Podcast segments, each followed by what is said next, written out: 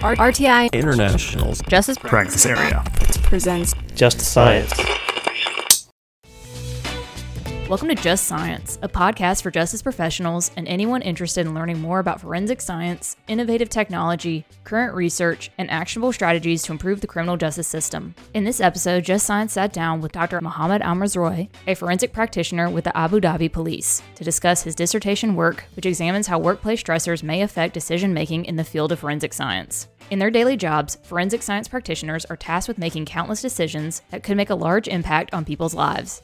As a result of this experience, Dr. Almazrouei conducted a pivotal research study to examine how stress affects the way that forensic practitioners make these important decisions. Listen along as Dr. Almazrouei highlights some of the most salient workplace stressors in forensic science, how those stressors affect decision making, and how he has laid the foundation for future research on this topic. This episode is funded by the National Institute of Justice's Forensic Technology Center of Excellence. Some content in this podcast may be considered sensitive and may evoke emotional responses or may not be appropriate for younger audiences. Here's your host, Danya Slack. Hello and welcome to Just Science. I'm your host, Danya Slack, with the Forensic Technology Center of Excellence, a program of the National Institute of Justice. Today's episode aims to offer some recommendations of what forensic labs could do to manage workplace stressors that forensic practitioners may face. The conversation will first focus on some theoretical background and research findings on the possible sources and impact of stress on decision making in forensic science. Here to discuss this case study is Dr. Mohammed Almazrouei. Welcome, Mohammed. Thank you so much, uh, Donia, and thank you really for hosting me in this episode. I would like to start with a disclaimer. Uh, opinions expressed in this podcast are solely my own and do not represent the opinions or beliefs of Abu Dhabi Police. In addition, any findings mentioned in this episode are not necessarily reflective of specific organizations. Same goes for the disclaimer with the National Institute of Justice. So, Mohammed, I was able to get uh, a copy of your dissertation work that was focused on forensic stressors and was a very great and comprehensive study that really adds to the body of literature that I know is, is sorely lacking. So, I would love to know what sparked the idea for you to do this research. I would say the thing that sparked my ideas could be divided into two main uh, aspects. One is from practice. I am a forensic practitioner. So I feel that during my work, researching this part is really important, looking at workplace stress and how it can contribute to the practitioner's well being and their performance at work. Now, there is a lot of developments and technologies in forensic science but here, the focus of my research is on the people, on the human, on the practitioner, because in the end, it's the practitioner who are the ones who will operate those technologies. And they are the ones who will make uh, important case decisions. Some of these decisions are even complex and difficult that uh, technologies might not be able to unpack. So it's really important to maintain the optimum working environments of the people, of the practitioners themselves. Otherwise, we may end up losing them, losing those talents. And in the end, it might be a cost to the forensic uh, science organization. This is the practice side of it that sparked my idea to look into this. And the second part, I started by looking at the broad picture of human factors that may influence uh, decisions in forensic science. And I read the papers by one of my supervisors, uh, Dr. Itiel Dror, and I was really, really fascinated by his uh, work. So I started digging deeper into this, and I was very lucky to be part of his team to work with him and Professor Ruth Morgan at University College London when I was doing my PhD. And during the discussions, it was very evident that there was a huge, significant lack in the literature uh, in terms of understanding workplace stress but more specifically, how it pertains to the decision making of forensic science. Yeah, I was very interested by your research study and your concepts for being able to really test this. And it's interesting. I, I also have a, an interest in this as well, as I've also uh, been involved in, in the, the research realm for this particular topic. And it was kind of this similar journey where you understand when you're around other forensic scientists that you know there are different types of stressors that they might experience and you also know at the end of the day that the analysis and the decisions that they're making they really do have a life or death impact right like there are consequences to being able to ensure that their decisions they're not being taken lightly and so I have also kept up with the, the research work of, of Dr. Dror. Uh, he's obviously very well respected in this field been a lot of interest, even by the National Institute of Justice, in funding research in this area, and hopefully that continues. So I'm really excited to um, look at and for the audience unpack what this really important study that you performed. So, what were the main research questions that you aim to address in this study? I would say, broadly speaking, the two main research questions are first, what are the possible sources of stress that forensic practitioners feel. So this was answered through self-reported studies. And the second main part was what is the possible impact of stress on real decisions in forensic science? These are the two uh, main questions that I looked into. And just to make it clear, why am I saying or emphasizing on the possible? So I say possible sources or possible impact the reason here is because our study was one of the first to look into uh, the relationship between workplace stress and the stresses in general and decision making, as we mentioned earlier. Many of the other studies looked at other aspects like well being and others that I will unpack soon, which is when we think of the impact of stress, we can look into three types of impact. One is on the strain that the human practitioner may may feel. So that could include things like burnout or having a secondary traumatic stress uh, by being exposed to distressing elements from the families of the victims or, or other aspects. So this is a strain impact, which we could call it. And then we have the second type of impact is a job attitude. So here we're looking at how people think so, uh, what do they think about their workplace and jobs? Um, are they satisfied? Are they motivated to do their actual casework analysis? So, this is about the second level. It's an attitude. And then, if that attitude becomes a behavior, so that would be the third form of impact I'm, I'm looking on, into here. A behavior can include things like people started now to look for actively to look for other jobs or their behavior uh, during the casework and the decisions and performance.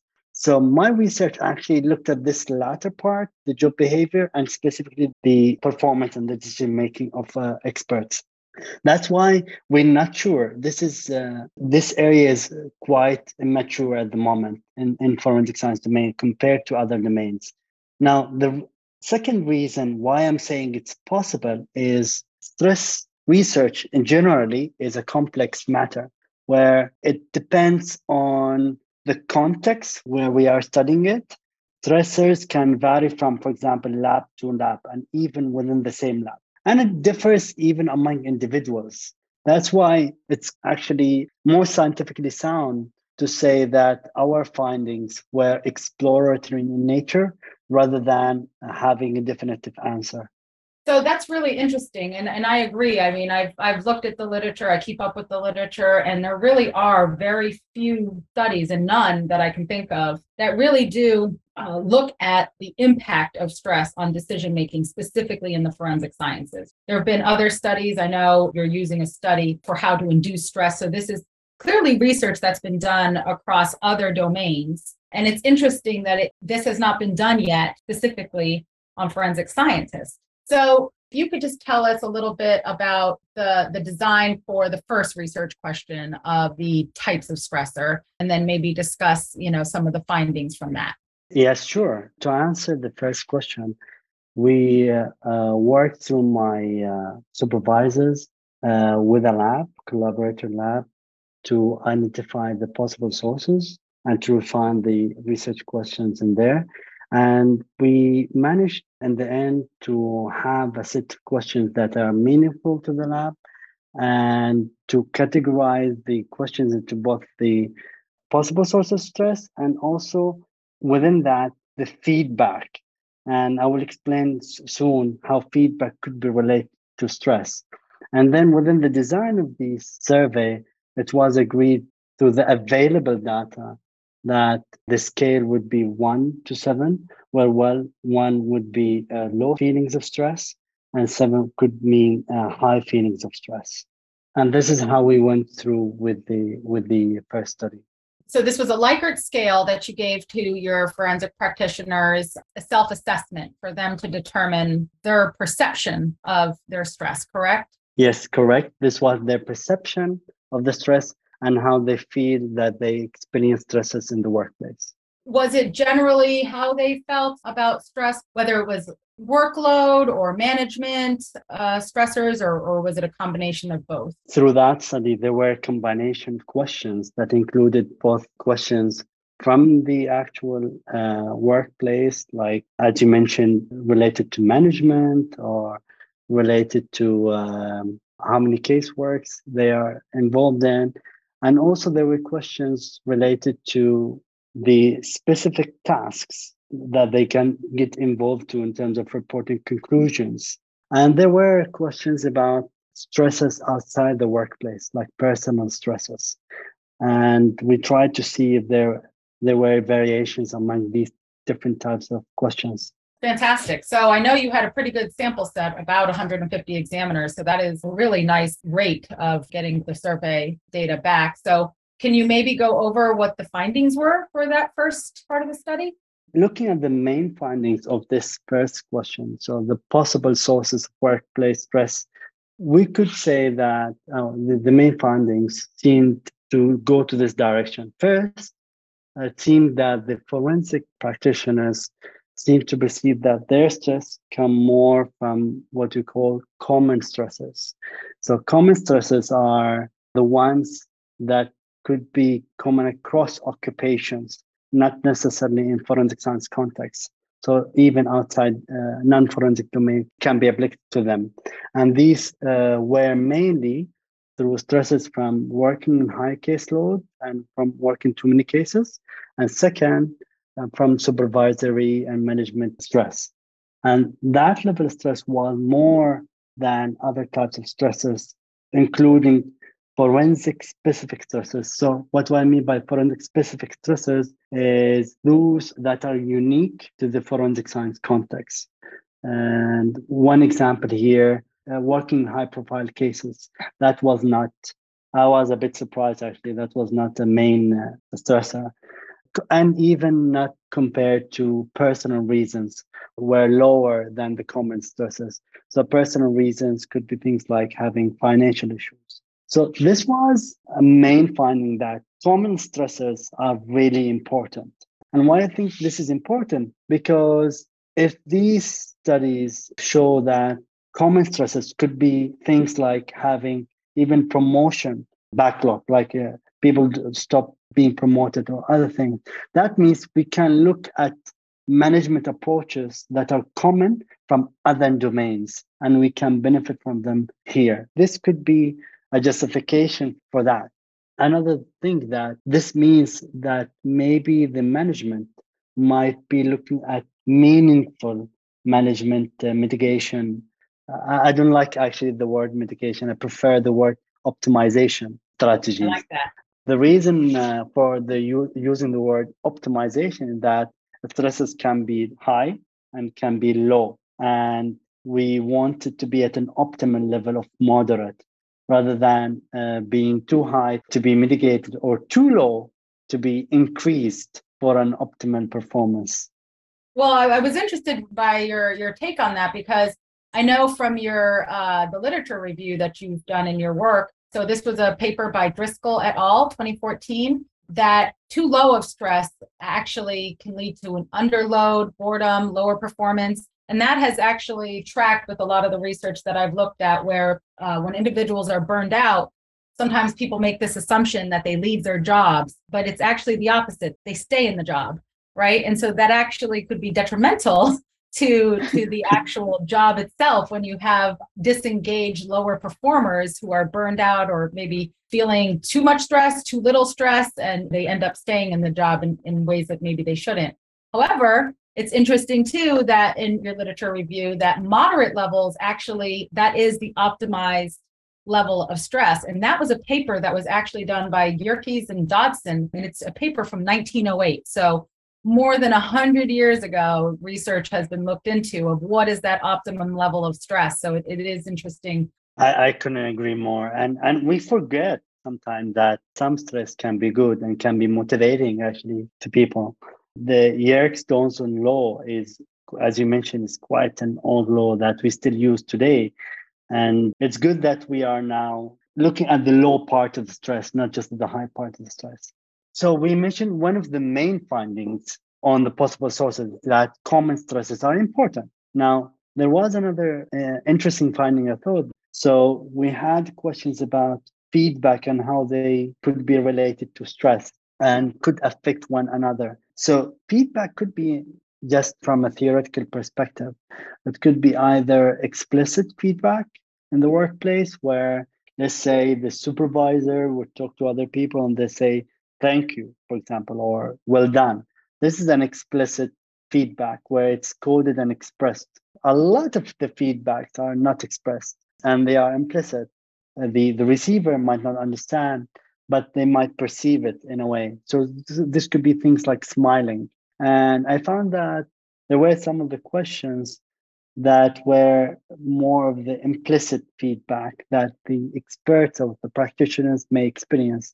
We found that some of the practitioners felt that they knew what the stakeholders would communicate with them, like stakeholders like the lawyers or the police officers, from their conclusion. And that's an expectation that the practitioners feel, at least, even if it doesn't exist. That doesn't matter what matters here is that they feel it and they perceive it. There could be some systemic pressures within the working environment. Some of them are not expressed and uh, are implicit.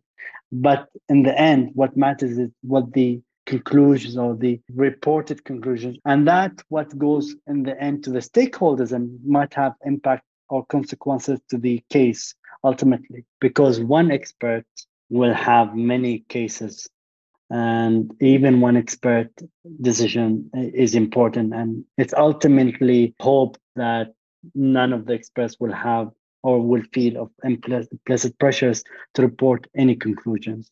Again going back to your word of optimization that's an easy thing perhaps to optimize right? Laboratory managers and supervisors and, and other engaged stakeholders whether it be the investigators prosecutors or others in the legal system to even just give feedback, you know, that in, implicit uh, or explicit feedback could actually add to the well being or the workplace perceptions of, of stress.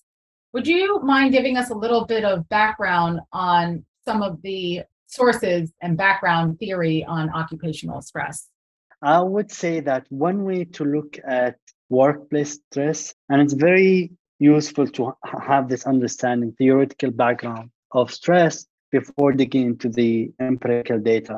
First, you have stressors that are surrounding the practitioner themselves. So, so, so it's from the workplace environment, uh, like having the relationship at work as, as an example. So it's outside the practitioner themselves. Then you have factors or stresses that originate within uh, the uh, individual uh, practitioner. And these could be their own background anxiety, for example, or how much they tolerate uncertainty and um, ambiguity. Tolerance to ambiguity is a known phenomenon in the medical domain. It could be applicable to the forensic science domain. For example, when you look at the selection of traces of ambiguous crime scenes, that could induce some tolerance to ambiguity stressor. So we have the working environment stresses and the individual stresses. Now, the working environment one could be further classified into either common stressors and the ones that are specific to forensic science. So these could be include things like being exposed to bloody crime scenes, or in the forensic science, there is generally a tendency that to not tolerate having mistakes because mistakes can have consequences to, to the casework. Now, when we look at solutions or how to manage stress, there is a third level that should be looked at that stress can be good and can be bad. And what we aim here is to minimize the bad and to increase the good. And uh, one theory that is very relevant here is what's called the challenge hindrance stress framework. In this framework, we have the challenge stressors. So these are the stresses that can be motivating to do the work, and that could include reasonable deadlines. So deadlines actually are good stressors hmm. if they are reasonable. They can be motivating, and maybe we should encourage that. Or you have the other one, the other type, which is hindrance stressors, and these are the ones that are not good in a way. Uh, this could include role conflict uh, or even office politics. So ultimately, what we are looking for is to increase the uh, challenge stressors and to reduce the hindrance stressors. So at this point, you could tell us a little bit about the second part of your study. What is really the impact of stress on forensic decisions? So, what did you do and what were some of your main findings? This was actually the more challenging part of uh, my research. So, in one of the self reported studies, we found out that practitioners were divided. Some of them thought, okay, we think that stress impact our judgments. Others said, no, we don't think. And others were not sure. So this was another justification to look at this question in an experimental approach by inducing stress and having a forensic judgment so that we have a more objective answer. So what were the design of this study? First, we had to select a forensic decision. And what we decided, since this was an exploratory study, uh, we decided to choose fingerprint decisions because fingerprints are widely used in the forensic science domain. Uh, they carry a lot of weight in the legal judgments as well. And uh, another reason for selecting this type of decision is any findings that we may find with fingerprint may be applicable to other disciplines that relies on pattern recognition. Now, the more challenging part is how do we stress participants? We needed to actually here to induce stress to human participants effectively so they feel they are stressed. But we were not allowed to stress them too much because otherwise it's unethical through research. So what happened is when we started to do that part, COVID 19 happened and it forced us to think no, in a novel way. So a lot of the research moved online during that period. We were not allowed to access participants in person. So we had to think of a way to stress participants in an online environment. So I had to really look into other domains. I looked at the medical domain, uh, the psychology domain, and uh, all these uh, stress inducing methods that other people did. And I tried to see what I can adapt. There was at the time no research that did stress participants online and without the presence of researchers. So researchers are usually used as stressing agent. And we didn't want to do that because our research is a bit more complex than we cannot be present with every practitioner. You don't want to add in that variable of having your observer effect. And is that the stressor or is the stress the stressor? It's very challenging. Exactly. There are many variables that were involved, and we wanted to simplify the experiment as much as possible. So, in the end, we used two types of stressors and combined them together. One is what we call social evaluative threat. So this is a, a stressor that means when one person is being negatively judged by other people, like you have a negative feedback, so they are feel uh, bad about it. And the other kind of stressor is what we call uncontrollability. So when the practitioner cannot control the situation, like having a deadline or time pressure in order to achieve a task. And one uh, meta analysis found out that if you combine these together, you can achieve the highest level of stress to human participant. So we use that theoretical background in order to do our manipulation. And what we did was simple, following a previously established uh, method using mathematical questions and multiple choice questions, but with deadlines and with feedback given to them. So the participant could answer a question, let's say a mathematical question, and they might receive a wrong feedback in red. And we classified that as a social evaluative threat because they are being negatively judged by the computer this, in this example. And we found a way to compare the individual score with an average score so that they feel they're even more negatively judged. And we had different elements to induce uncontrollability.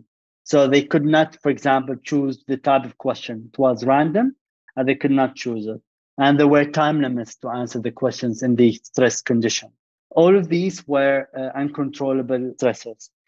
So we measured the effectiveness of this online stressor through two uh, self-reported scales. One is called the state anxiety scale uh, of the STAI scale. So basically, how much anxious the participant feel uh, around a certain moment.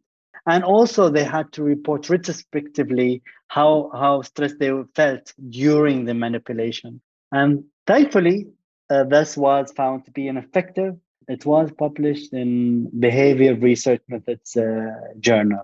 In the end, how this could be related to forensic science in terms of stressor. Now, from a theoretical perspective, we have uncontrollable social evaluative stresses in the forensic science workplace. I can give you examples is some of the labs go through ISO accreditation where they get the, the 17 or 25 or 17 or 20 accreditation. And sometimes the auditors can come unannounced or external auditors, they can come and check the work. This is a form of social evaluative threat because they, you are being negatively judged by the auditors. And if it's unannounced or under time limit, it's a time of uncontrollability. So obviously it's online. It's not as realistic as in person, but at least we started to understand the impact of uncontrollable social evaluative threat. I know you say it's just online and it's not as realistic, but I can tell you, even from reading your dissertation, how you put the big red word and it said wrong or it said timeout and then the neutral, when it was right, it was just a, a gray, okay. You know, when okay, I read yeah. that, I thought to myself, oh my goodness, I would feel stressed at having to answer these questions and then have it just that big red word saying wrong, time out. And then when I was doing well, it wasn't very positive. It was just like, okay. so I, I yeah. it felt really realistic. And I can actually say, I mean, obviously studies would have to be performed on this, but just the trend of your data pool, I did notice that you did have uh, a dropout rate of the experimental group. And it was somewhere around 17% of your experimental group actually dropped out in the middle of the test. So to me, that yes. tells me that they were not happy with the level of stress that they were feeling. So I think you should give yourself more credit that you were absolutely able to induce stress. Okay, so after piloting um, those online stress methods, talk about what those results were. Ah, yeah, this is like the main point here. because ultimately, we want to see what is the potential or the possible impact of this stressor that we created into fingerprint assessments. So, what we did is we looked at the impact on both non experts, novices using uh, Prolific Academic as a crowdsourcing platform, and also for fingerprint practitioners. We found out that the relationship can be complex here between stress and their decision making. One reason is because we looked at inconclusive here. That's why we, we classify this as a complex. But the main finding that this stressor did actually improve some judgments made by fingerprint examiners. especially for the same source evidence. So the evidence that is a match, they reported higher matches correctly compared to the control group, the non-stress group. But we found also that I could classify as an also improvement in judgment that when the fingerprints were very difficult, the stress participants were taking less risks. I think that's great. But why why would I say they took less risks? Because they were reporting more inconclusive. So they were saying, I don't know more. That means they're not taking a risk by saying a match or an, an identification or exclusion, and they would be prone to error in that sense. Technically, this is classified as taking less risks, but in my opinion, it's moving to the right direction. Also, we found out that the experts performed better than the non experts, but the non expected is that the non experts performed reasonably well with minimal training uh, in terms of their decision making. And the last finding, what what found that the online stressor of social evaluative threat and uncontrollability did actually influence the overall confidence level and the response time of the non-experts, but not as much with the experts. And I thought, okay, so the experts were more consistent in their responses both in the stress and the non-stress condition. So the the experts were able to draw their conclusions in a consistent amount of time, whereas the novices did they take longer or did they go quicker? The experts were taking almost five times more time to make their judgments compared to the non-experts. I, I would think that being an expert, you would respond quicker because you're familiar with the task. But here, uh, we you could explain it differently that they were really cautious and they wanted to get it right. While maybe the the novices were not sure about how to address or they answer the task or even they wanted to finish it a bit quicker because they were being paid through prolific academic well, that is really, really interesting. You know, just the findings overall from this study, primarily that stress improved the performance, both the novices and the experts. That was really interesting. You know, a lot of times there's anecdotal information or, or people make assumptions of what stress can do to somebody but actually showing it with this experiment. And you had a very good sample size, even for this stress set. I know it was more than 100 examiners. I would say a, a very nice sample set. You were able to show statistical significance because it was such a nice set, and that stress improved. So it, it was great to codify that with some actual data to, to back that up. I couldn't agree more. Now we could say we have like some data showing that we have at least moderate stress did actually improve some of the uh, fingerprint judgments. Each fingerprint expert made more than one judgment. Actually, each fingerprint examiner made six uh, decisions, and uh, it added up to be many, many decisions. So you have a pool of more than 600 decisions to be able to draw your statistical analyses from. So that right there is extremely impressive. And then also the observable effect of the risk taking of both the novice and the experts. And it is really interesting to see that the stress reduced the amount of risk that one wanted to take. It's it's nice to hear that. You want your experts when they're feeling that to be able to to take a step back and maybe not take the big risk. To add into that, Donia, I want to say that our study is really one of the first studies that included uh, inconclusive as part of the judgments. Many of the previous decision making studies in fingerprints did not include inconclusive because they were looking at the accuracy of decisions under certain contexts or conditions they would accurately correct identification or inaccurately correct uh, but we added uh, the the inconclusive here for various reasons. One of them is that actually in practice fingerprint examiners do opt for inconclusive and it's an, an important decision that highlight the risk taking of uh, practitioners. With that, I would love to be able to get some of your thoughts on how you believe laboratories might be able to optimize workplace stress, because we know there needs to be a healthy balance. I really, really like that you use this word, and I encourage everyone to think of stress in the workplace to be optimized or managed, but not mitigated, not reduced, uh, because as we mentioned earlier, some stress is good. So we might need to increase it actually. So by looking at the findings of these studies that I mentioned, as well as the broader literature, we can get some insights that are, could be useful to be translated to practical tips in the workplace. I want to start with the basic thing that forensic labs and the managers should rethink of stress and workplace stress and to be part of the work environment, to be an integral human factor uh, of the work practices. This is the most fundamental and the most important part here.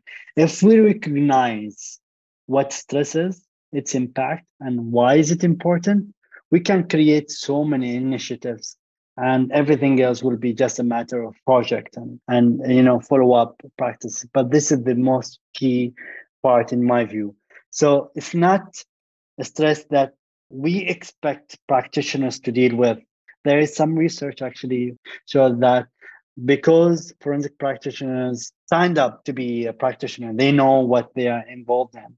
That's why they expected to deal with the stressor. I don't think that's the ideal perspective here. Or we don't need to deal with stress just when there is a crisis. Uh, in my view, from what I looked at, the private sector has done a good job here like looking at some research from Google and Target, they were implementing mindfulness practices as, as an example of a, a stress optimization strategy a while ago. So looking into this basic thing of rethink of stress as integral part of the work quality, I uh, wanted to bring up a new ISO. It's ISO 45003 it's a way actually to look at occupational stressors uh, in the workplace and how to manage them. This is a very new uh, ISO looking at the mental health and uh, of the employees Uh, and sets a way for forensic service providers to be at the upfront of tackling stress and mental health. So it, it highlights things like ineffective communication poor leadership and how to manage workload, for example. And I think I really encourage managers to look into this and maybe considering implementing it in the workplace. Now, a second practical tip is what we called earlier common stressors. And I wanted to focus on case backlogs or when we have high case loads. So this is actually a common issue in forensic science. It's not new, but till today, there is no consensus on how to resolve pressure for having high case loads.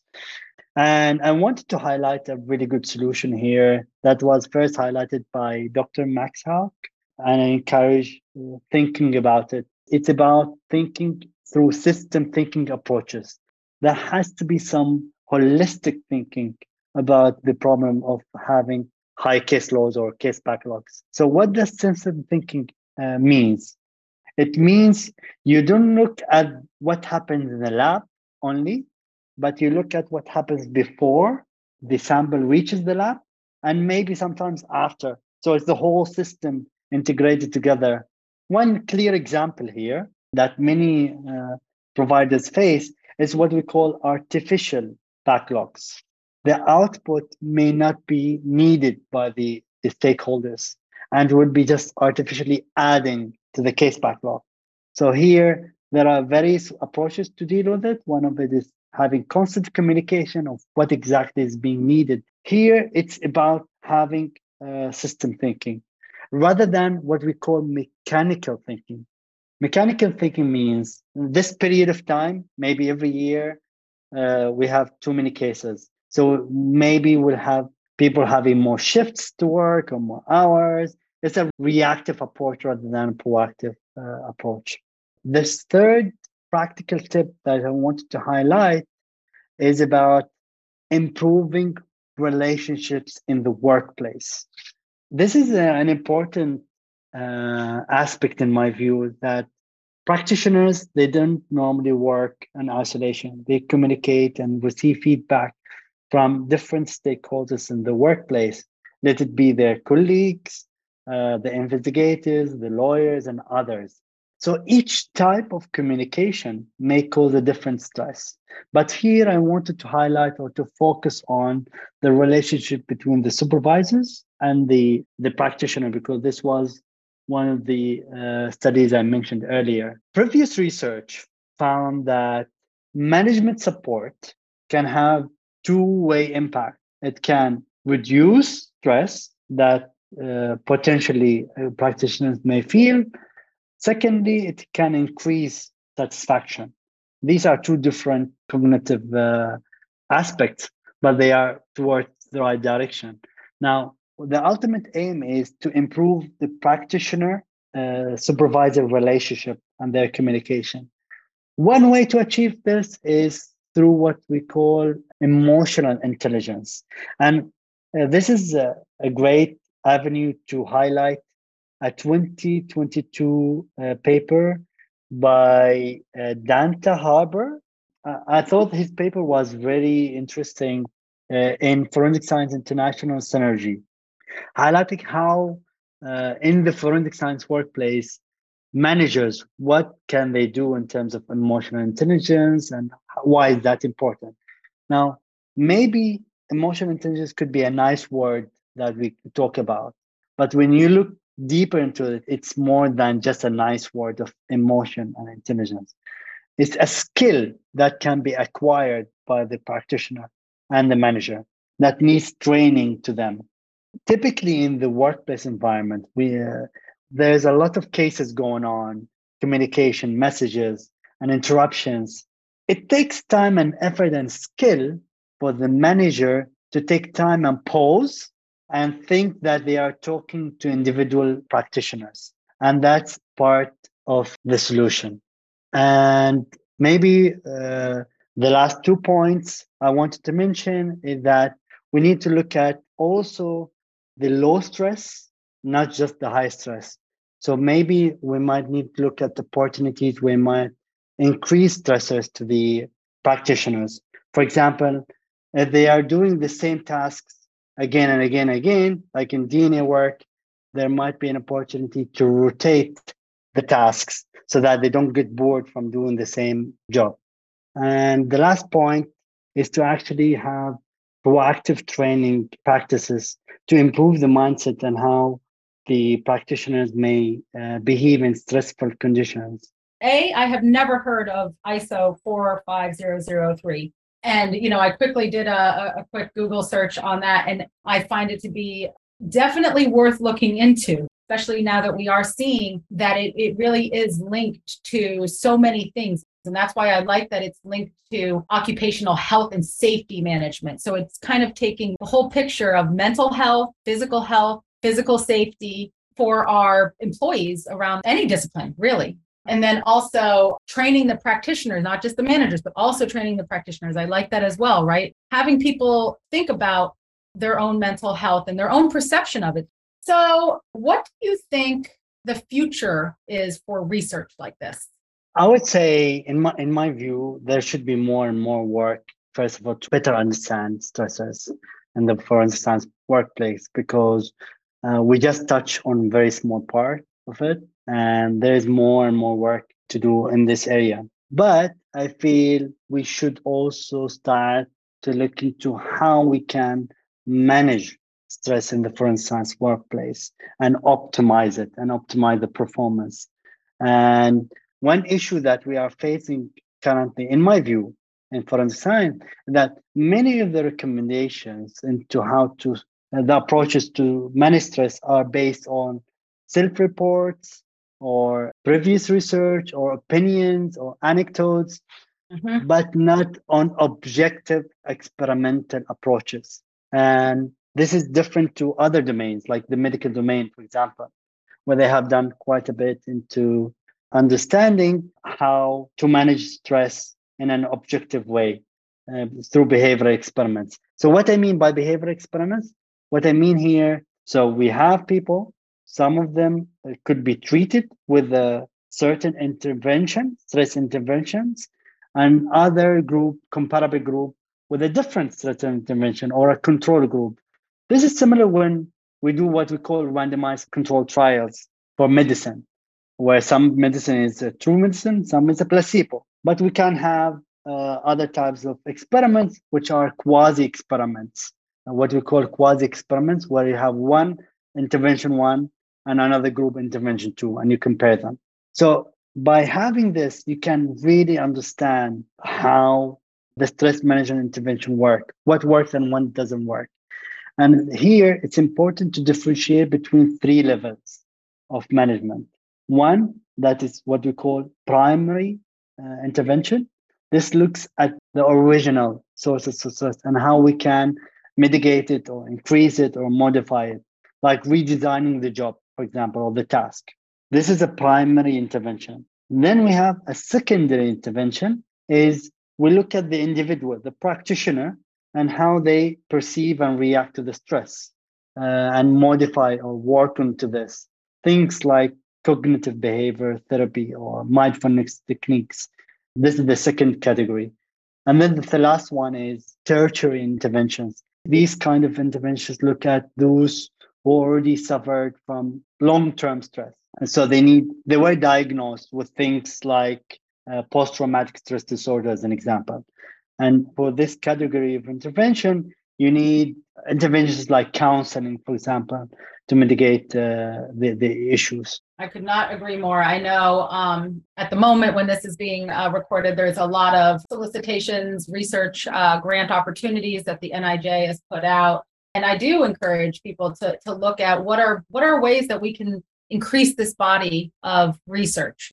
And it's also very important to recognize that forensics doesn't work in a vacuum. It's one portion of a very important criminal justice system. And so it does need to have uh, attention brought to, to some of these stressors. Fantastic. I could not agree more. And so, Mohammed, I, I would like to thank you for adding to this body of literature. I think that it's critically important. I would also like to thank you, Donia, and the team for giving me this opportunity uh, to talk about this important topic. Well, if you enjoyed today's episode, be sure to like and follow Just Science on your platform of choice. For more information on today's topic and resources in the forensic field, visit forensiccoe.org. I'm Donia Slack, and this has been another episode of Just Science. Next season, Just Science covers topics from the recent ASCLD annual symposium. Opinions or points of views expressed in this podcast represent a consensus of the authors and do not necessarily represent the official position or policies of its funding.